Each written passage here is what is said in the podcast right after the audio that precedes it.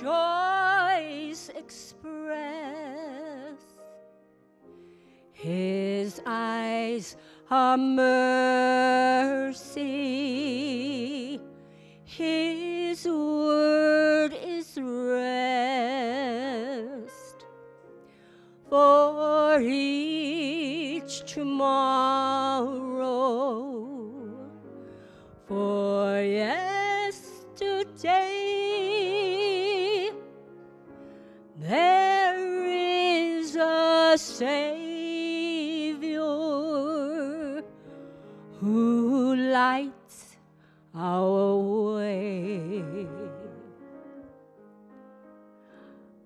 Are there burdens in your heart? Is your past a memory that binds you? Is there some pain that you've carried for too long?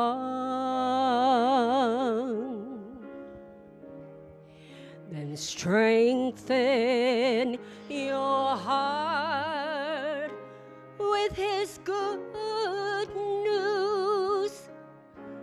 There is a Savior, and He's forgiven you. There is a Savior. What joys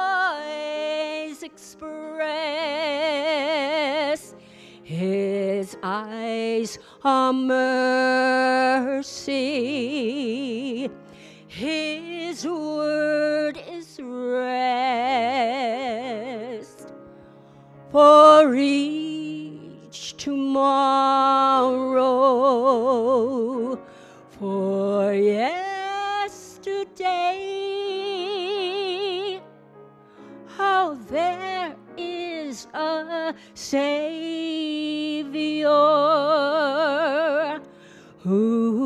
Lights our way.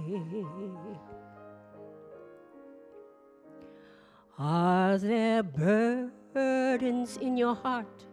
Is your past a memory that binds you? Is there some pain that you've carried for too long? Then strengthen your heart with His good news. Oh, there is a Savior, and He's forgiven you. There is a Savior, and He's forgiven you.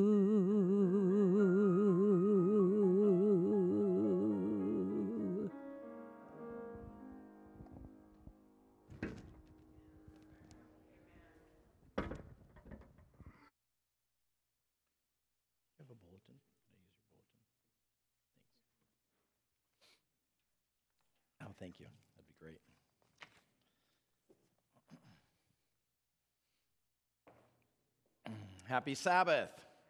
It's good to see each of our family members here today, those who are here, and those, a lot of them, um, if they're sick or gone, sometimes they'll be watching us online, so we welcome them online as well.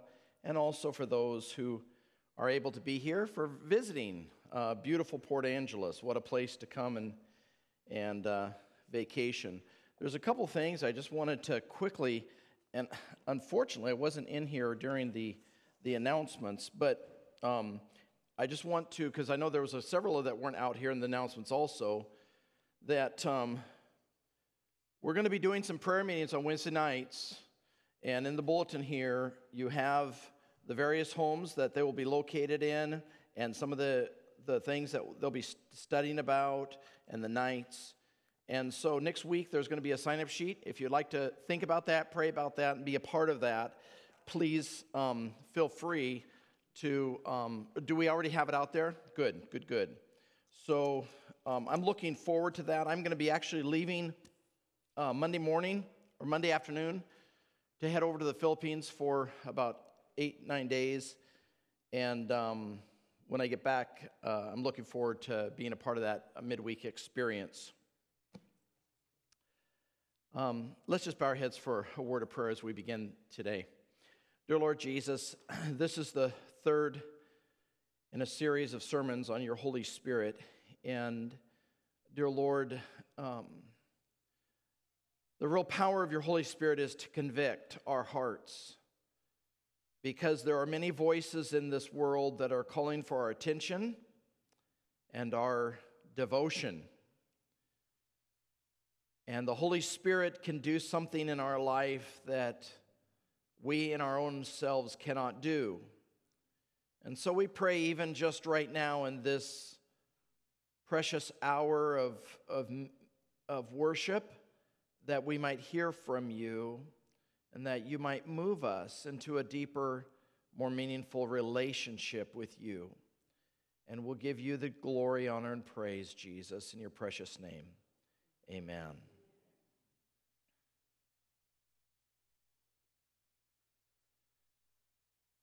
In 1994, my wife and I moved to Redmond, Washington.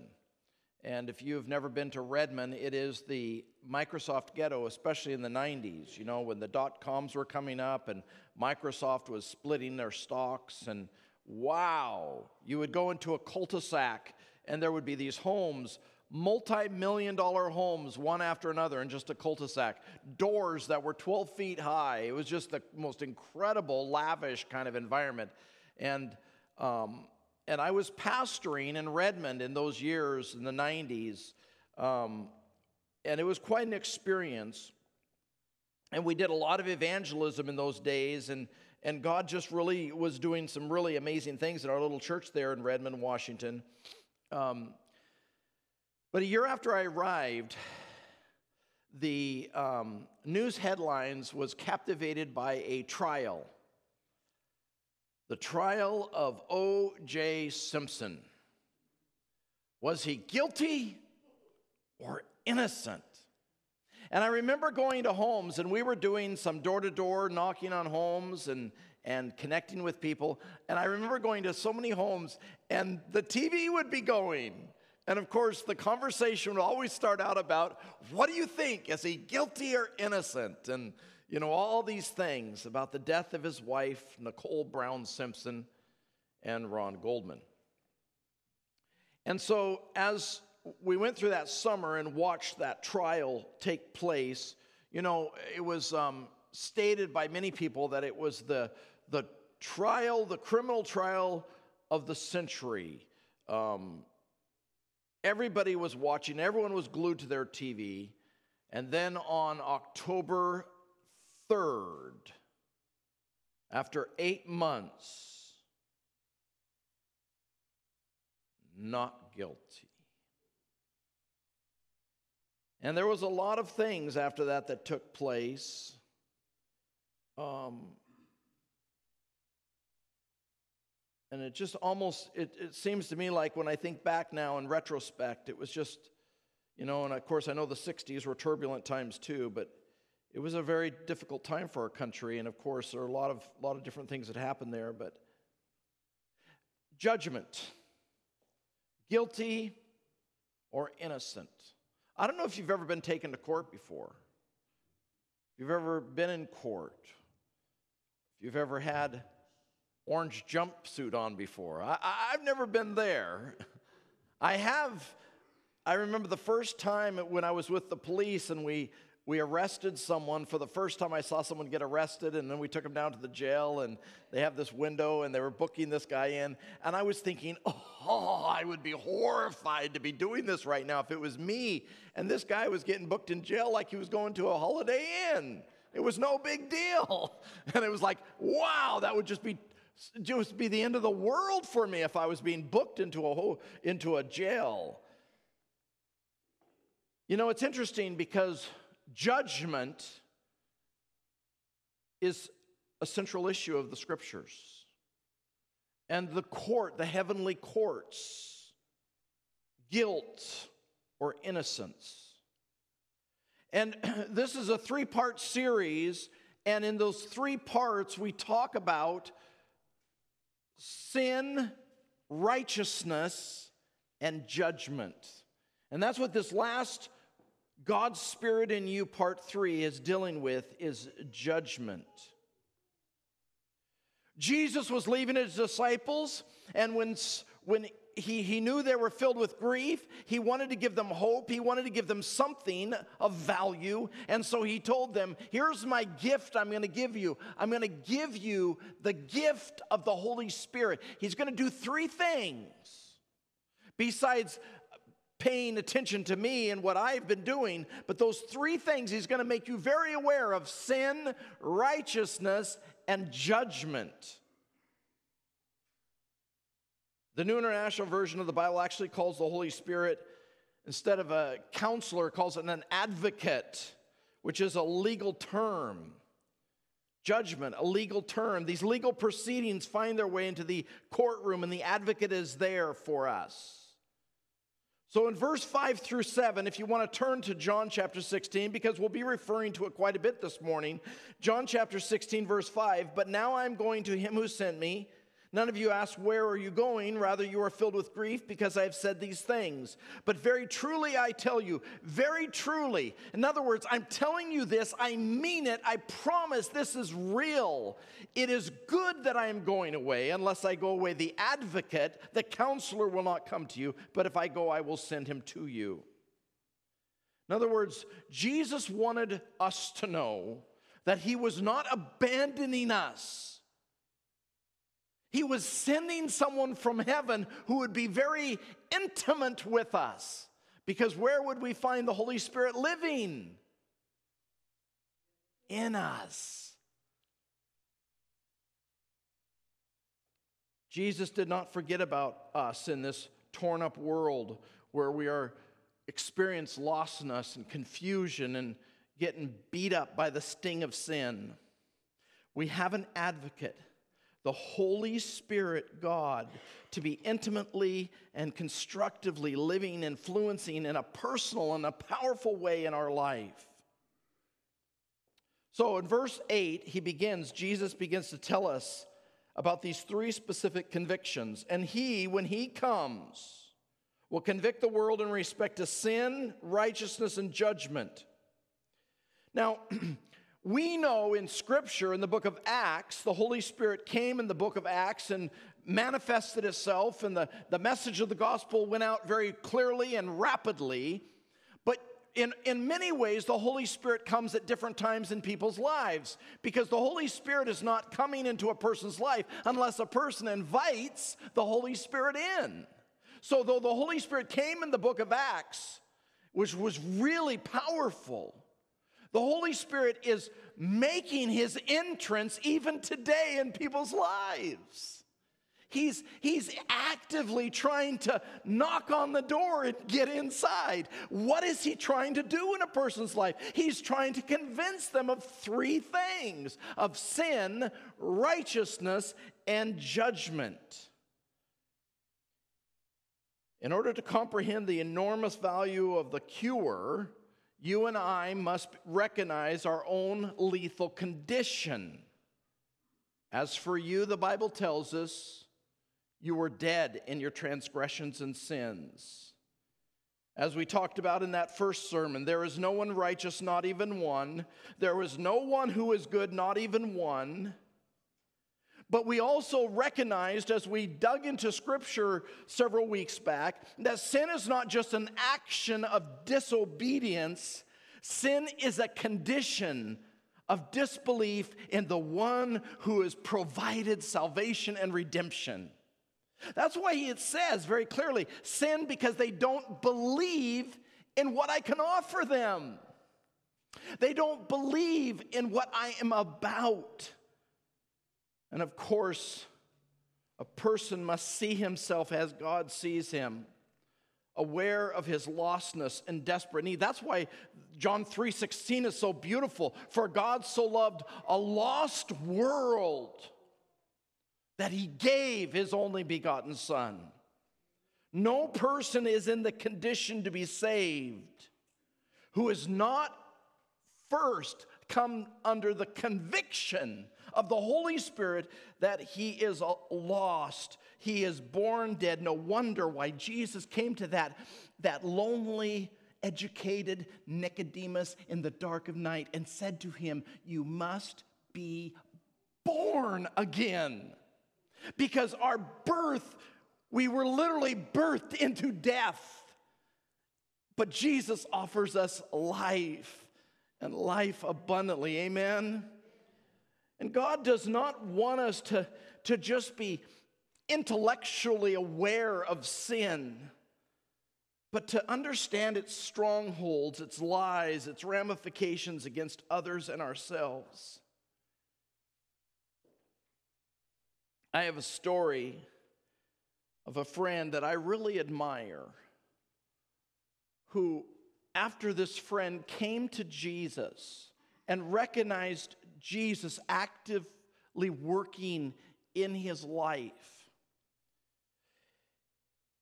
He came to me some time ago and he said, You know, I've done some things in my life that, if found out, I should go to jail. I said, Well, yeah, there's probably a lot of people like that. He felt conviction. He felt the weight of the sin that he had committed. And he said, You know, I think I should turn myself in. I said, What are we talking about? And so he talked about his offense that he had done to a young lady.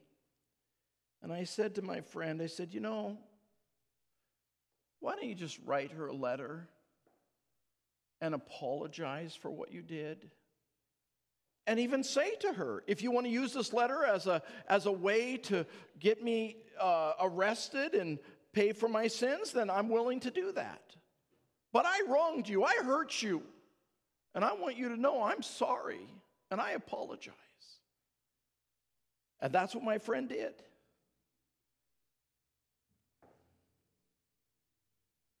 Very proud of that person. Because that's what conviction does. That's what the Holy Spirit does. It says, if I've wronged someone, I have to go and I have to apologize to that person. No matter the consequences, I wronged them. So God doesn't just want us to be intellectually aware of sin. He wants us to recognize that when we hurt someone, we need to go to that person, we need to apologize.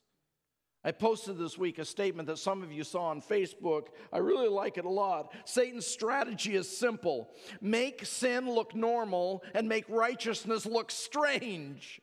Do not be deceived. Every single one of us is being transformed either into the image of Jesus or into the image of the world.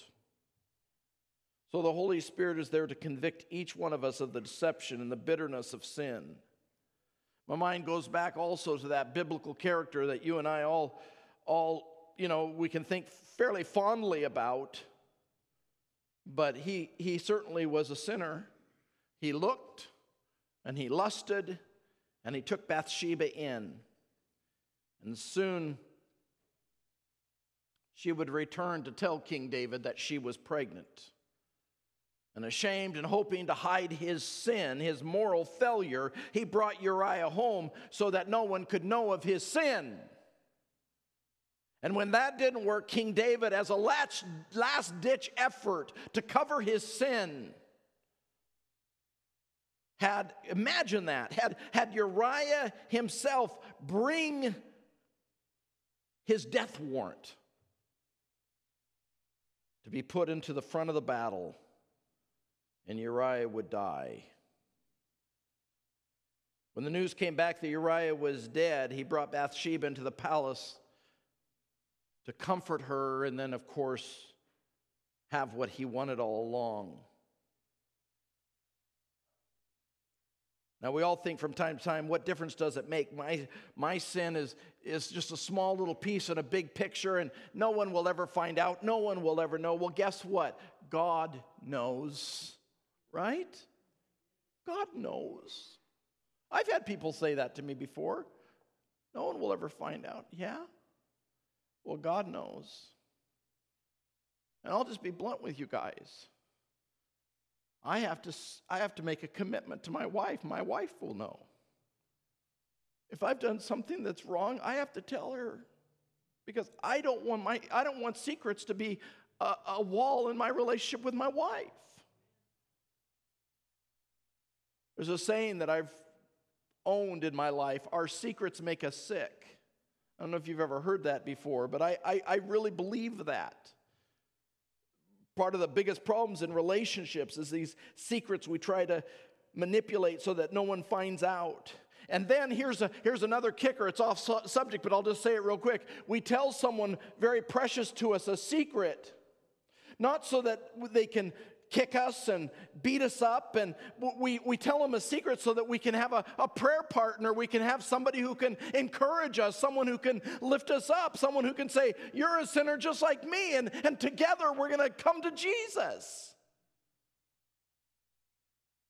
I've worked with people who are having uh, almost or into an affair. And, and you know, I, I've said to husbands, I said, or to wives that said, Well, when, when did you want to know about your husband having an affair? When he first had an inkling, an idea, or, or way, way down the road? You know? I've, I've actually had to go to my wife and say, honey, I want to tell you something. There's, you know, so and so. Oh, yeah. Well, I, I, feel an attraction and I don't want that, but I, I'm just letting you know. Well, guess what that does? That attraction takes it away disappears. She doesn't beat me up. She doesn't make me feel like I'm some foreign alien. No, I'm a human being, and she is my prayer partner. Amen? So, as we work with each other and we say things in, a, in, in private sometimes to somebody, we're not saying it so we can get beat up. We're saying it because we want someone to pray with us, support us. That's all part of the family of God. It wouldn't be long before King David had a visitor. And even though King David thought he had wiped it under the carpet, it had not been wiped under the carpet. I, I, I really like the way Nathan, and I, I don't know if God told Nathan to do it this way or if Nathan just thought about it, but Nathan definitely knew what had happened. So Nathan goes to King David and, and says, Hey, King David, you know, there's this wealthy guy. There's this really, really wealthy guy with all these sheep and cattle and everything. And, and oh, he is just, it's just amazingly wealthy in your kingdom. And he, he, he, wanted, to, he wanted to have a, a meal. And so he went to his neighbor who was very poor. He only had one ewe, just one lamb. And he took that lamb uh, to, to, and killed it to eat it. Can you believe that, King David? Oh, King David was furious. How dare that man do something of such injustice? And then Nathan looked right at him. You are that man. And it cut David to the core. There was conviction. David suffered. In fact, frankly, the whole nation of Israel suffered. That's the, the, the nation of Israel was split in two. The baby died. David cried. Our sins matter. And so when we come to God, we come because of the Holy Spirit with full, unreserved openness that I'm a sinner and God, this is no news for you. But I come to you because you're the repairer of my heart. Amen. You're the only one who knows me and can take the jumbled up mess of my life and make it shine as a testimony of your grace. God wants us to do more than just acknowledge sin and its consequences. He wants to convict us that it hurts and it's destructive. Oh, it's okay, I can get away with this. No one will notice. No one. No, God knows. I know. I know. I have to live with it. And that's why I don't want it in my life. I don't want it. And that, by the way, when I say that, it's because of the Holy Spirit, right? The Holy Spirit makes me not want it. The Holy Spirit allows me to turn to God to remove those strongholds in my life. Through God's Spirit, David would lead a prayer of uh, sincerity that was just incredible. Of course, we know it as Psalms 51 Create in me a pure heart, O God. And renew a steadfast spirit within, me. Do not cast me from your presence or take your Holy Spirit from me. I don't know how many of you have prayed those, that prayer before, but I certainly have. Restore to me the joy of your salvation and grant me a willing spirit to sustain me. Thank you, sweetheart. I got to be able to see what I'm doing here. the Spirit not only convicts us of sin, and we spent a whole sermon on that, but, the, but heaven's full and sufficient beauty of Christ's righteousness. Okay? The Holy Spirit reminds us and lets us know that we are sufficient in Christ's righteousness.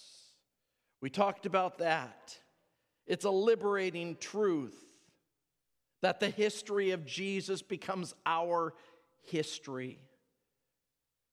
God's Spirit does so much more than just point out sin and leave us in a guilt ridden place. It directs us to the fact that we are covered with the righteousness and the forgiveness of Christ, and it empowers us to break free of those chains and live a life that pleases God and lifts up other people.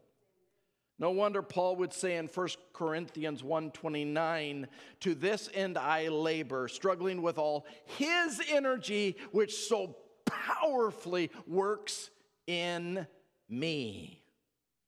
As someone once said, God formed us Sin deformed us. The Bible informs us that Jesus transforms us. Amen? It's beautiful. In other words, because of Jesus and the power of the Holy Spirit, addictions do not have to be that chain of hold upon us. We, they can be broken. We can all testify to that. Amen? They can be broken. I've seen them be broken. We can be free in the truth of Christ's righteousness. And it's not that, it's not that we are doing something good, it's that we are allowing His goodness to do something good in us. Now, I got a story I've got to share with you. This is just really a cool story. In fact, you can look it up on the um, on online.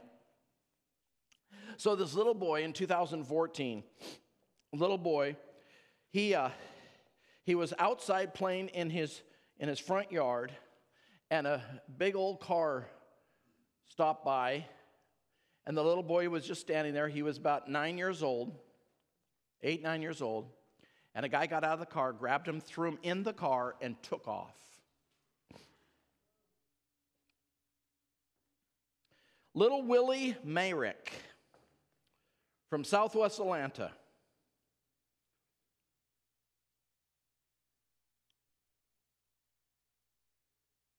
stolen. Threw him in the back seat, locked the doors, began to drive off. Now, little Willie loved to sing. And little Willie, he knew how to praise God with music. In fact, he went to a church where there was a lot of praise music. And he just thought, you know what? I was always told when I got into trouble and scary moments, just praise the Lord. And so that's what he decided to do. And here's what he began to sing. Every praise is to our God, every word of worship with one accord. Every praise, every praise is to our God. Sing hallelujah to our God. Glory, hallelujah is due to our God. Every praise, every praise is to our God. God, my Savior, God, my healer, God, my deliverer. Yes, He is. Yes, He is. Yes, He is. Yes, He is. Every praise is to our God, every word of worship with one accord. Every praise, every praise is to our God. Can you imagine that for three hours? For three hours, that little boy just kept on praising God. And that guy driving kept cursing and swearing and telling him to stop. Finally, he stopped the car and kicked the kid out of the car. He opened the door, threw him out. He told little Willie, Don't tell anyone about this. And the man left. And you know, the man was never, never caught. But Willie went home praising God.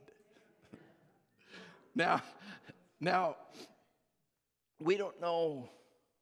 We don't know what was troubling that young man that was driving that car and that did that to that little boy. We don't know what was troubling him. We don't know his background. We don't know his story. But here's what we do know he got an earful of praise and worship for three hours long. And just suppose, just suppose somewhere in his story as he spends time in jail because that's not the first time he's done something wrong, nor the last. Just suppose that man, the Holy Spirit begins to convict his heart of all the praise and worship that that little Willie did for three hours long. That we would, we would believe that by God's grace, this man doesn't have to be titled an abductor the rest of his life. He may pay for the consequences of his sin, but the point is this God can and does change lives. The mighty, the almighty can change desires, and addictions and habits don't have to stay with us. And we do not have to surrender to their unyielding power because we can praise God and the chains can be broken. The Bible says that in Hebrews 4:14, therefore since we have a great high priest who has ascended into heaven, Jesus the son of God, let us hold firmly to the faith we profess. For we do not have a high priest who is unable to sympathize with our weakness but we have one who has been tempted in every way, just as we are, yet without sin. Let us then, let us then, listen now, let us then approach the throne of grace with confidence, with confidence, so that we also may receive mercy and find grace to help us in our time of need. Jesus is there with our Heavenly Father applying the mercy and the grace that we need and making it effectual so we can experience it through the Holy Spirit. Now, the third one, and he will come and he will convict the world of sin and of righteousness and judgment. And then it says about judgment, because the prince of this world, verse 11, now stands condemned. Now we know that the prince of this world is none other than Satan himself. In fact, in John 14, verse 30, Jesus said, I have much more to say to you, for the prince of this world is coming, and he has no hold over me. Now, at the beginning, we were talking about O.J. Simpson and the trial of the century. But this whole gospel situation is a very legal case. And the enemy has been referred to in Revelation chapter 12, verse 10, as the accuser of our brethren. Because in a court, you have a prosecutor, an accuser. And you know what? Here's the deal He's accusing you and I as being sinners. And you know what? He's exactly right. he, he, he can't accuse us, for we are guilty.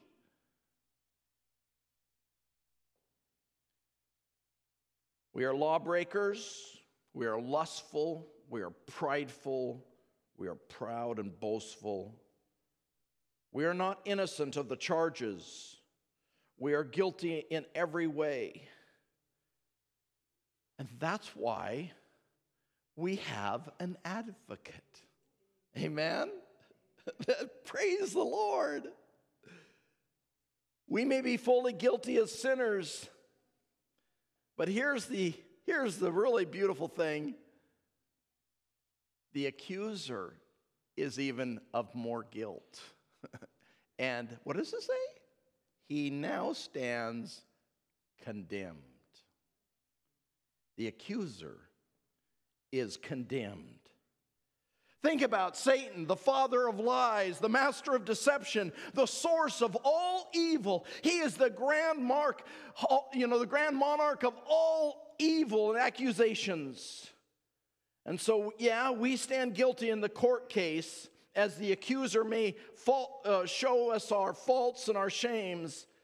But for us, there is one who comes forward.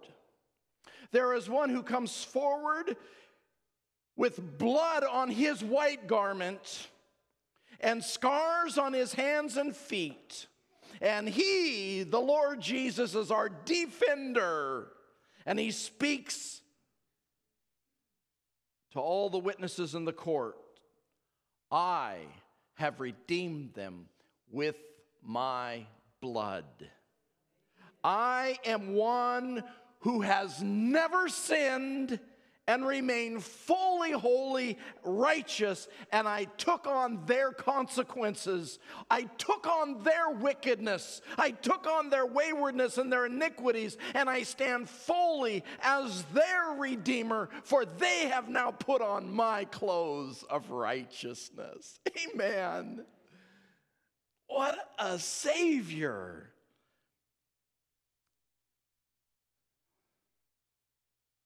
John 16, 10 says about judgment, because the prince of this world now stands condemned. And that is a significant and beautiful fact of Scripture that Jesus would tell us from clear 2,000 years ago. The accuser who condemns us in the end, he himself is the one who is finally condemned. Jesus makes it clear that the enemy will lose all his arguments against the children of the redeemed. Jesus states plainly that there is a fire prepared for the devil and his angels, not for you and I. It's for the devil and his angels. And what is the Holy Spirit God wants to convict us of? Convict us of judgment. That judgment will happen, and that judgment will be a day of vindication for God's people. It is a blessed day. It is a day when all evil will be completely abolished. Every trace of wickedness, sinfulness, and sorrow will be swallowed up in that fire and will be totally destroyed when, with Satan and everything attached to his kingdom. I love the text in Ezekiel 28 18 and 19. By your many sins and dishonest trade, you have des- desecrated your sanctuaries. So I made a fire come out of you, God says, and it consumed you, and I reduced you to ashes on the ground in the sight of all who are watching. All the nations who knew you are appalled at you, and you have come to a horrible end and will be no more. I am so thankful, dear family, for the sweet conviction of the Holy Spirit. He reminds me that I bring nothing good to the table of salvation but my sinful self. The Holy Spirit assures me that Jesus is more than all I need. And He prompts me with His power to live a godly life so that it won't be my efforts, it won't be my goodness, it won't be my energy. It is His energy that so powerfully works in each one of us. And finally, He, the Holy Spirit God, reminds us and declares that judgment will be in favor of the saints and destruction for the enemy. God will right all injustice, heal all sorrow, and He will be redeemed. This week, there were many tears cried at my home this week. And I'm not going to try to hold myself together here today, but this week we, we knew for the last couple weeks that a dear girl who was raised in our Auburn community and many times was in our home because she was close, close friends with our youngest daughter. She had been sick. She had been on a lung machine. She was put in place to get a lung transplant. And just this week, my da- our daughter called us and told us that, Dad, they've taken her off the lung transplant because she has cancer. Within four hours of us learning about that, she was dead. She was an amazing young lady with an incredible spark for life. She was talented. She was a musician. In fact, she lived in Tennessee. She was actually recording music. She was just an amazing young lady.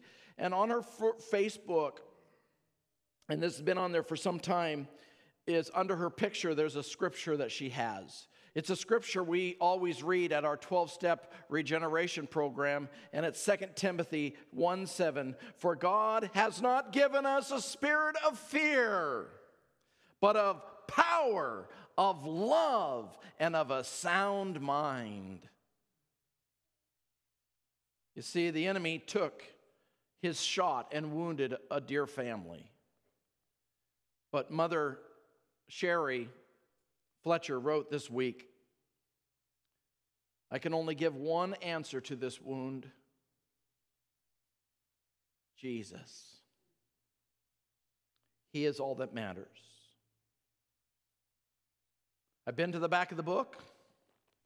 I've read how it ends. The Bible tells me that there was war in heaven. The Bible tells me that Satan was cast out of heaven. And then it tells me, Rejoice, you heavens, and you who dwell in them, but woe to the earth and the sea, because the devil has come down to you. He is filled with fury, for he knows his time is short. Consider that for a moment. I, I don't know how long Satan lived as Lucifer in God's kingdom. It could have been tens of thousands of years. We certainly know that after he became loose, uh, Satan and, and came to this earth, that's been for thousands of years already. But the verdict is in, the countdown has started. And he knows prophecy better than you and I, and he is very aware of the signs of the end all around him. And in the court, there is a sentencing phase, and he's been found guilty. And there's an execution phase, and he is fast approaching his execution. So, because of all this, the Bible tells us that he is filled, because of his short time, he is filled with fury. Shorter the time, greater the fury. So, I can only say to my dear family today and to myself hang on. It's only a matter of time. Hang on. We're going to see the planet get darker. We're going to see God's children vehemently be hated by Him. Even those covered by the righteousness of Jesus are, everyone is going to be uh, uh, a target of the enemy. But we must understand that because of his condemned judgment, he especially has his target on you and I, those who are saved by the blood of the Lamb. How he would love it if you quit church, if you quit God, if you quit prayer, if you quit worship, oh, how He would love it.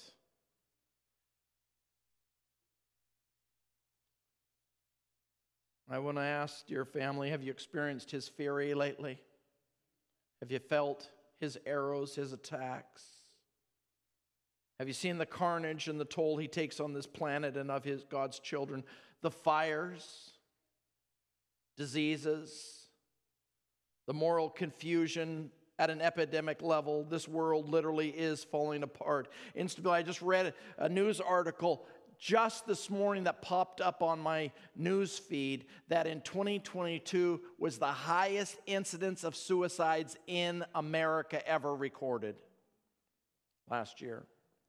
It's going up every single year, but the incident of percentages went up higher than it has ever gone before.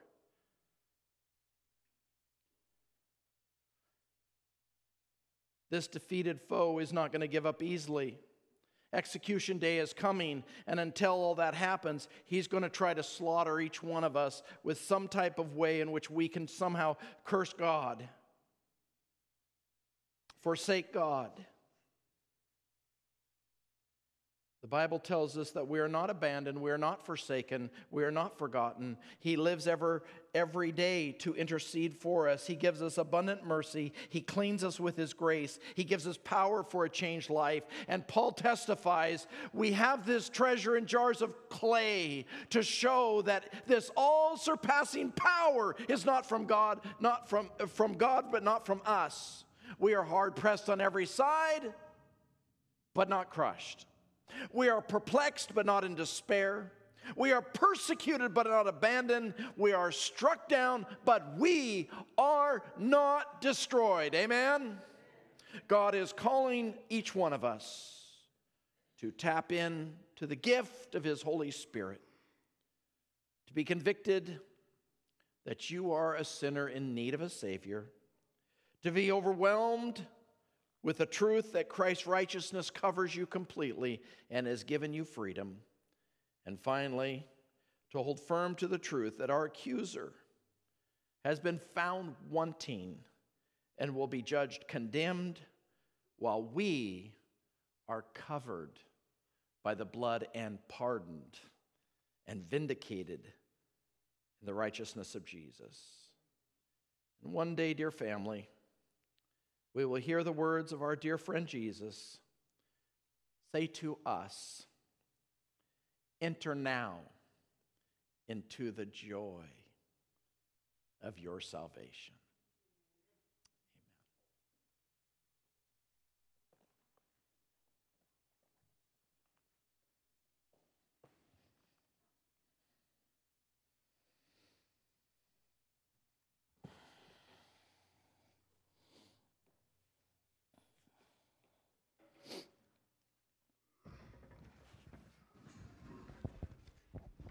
Let's stand for the closing hymn and sing loud and clear, for we are redeemed.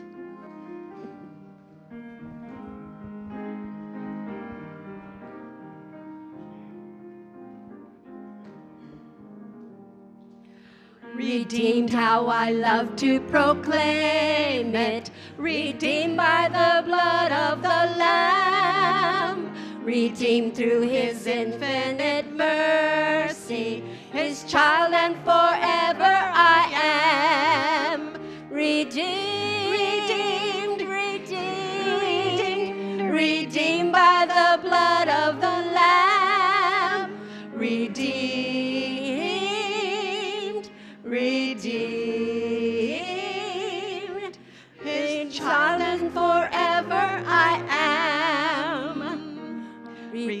and so happy in Jesus. No language my rapture can tell. I know that the light of his presence with me does continually dwell.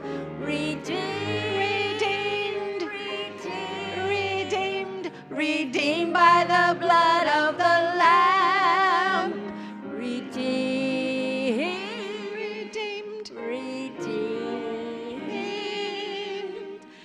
child and forever I am. I know there's a crown that is waiting in yonder bright mansions for me. And soon with the saints made perfect, at home with the Lord I shall be. Redeemed, redeemed, by the blood of the Lamb. Redeemed, redeemed, his child and forever I am. Amen. Our gracious Lord God, we give you praise. We exalt your name above all. We thank you, dear Lord Jesus, that in and of ourselves, there is no way for us ever to receive eternal life. But in you, our salvation is made certain.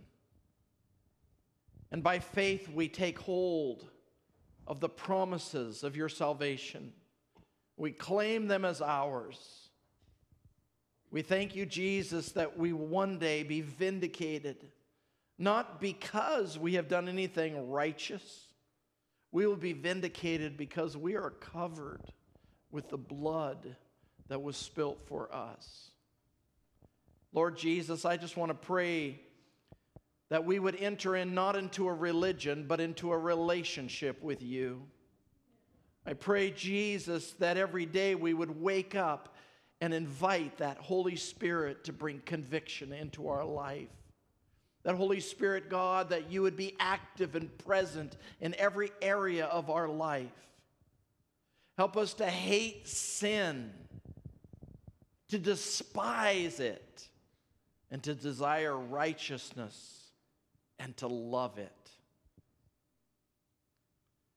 So now may the love of God and the grace of the Lord Jesus Christ and the sweet fellowship of the Holy Spirit be with us both now and forevermore, we pray. Amen.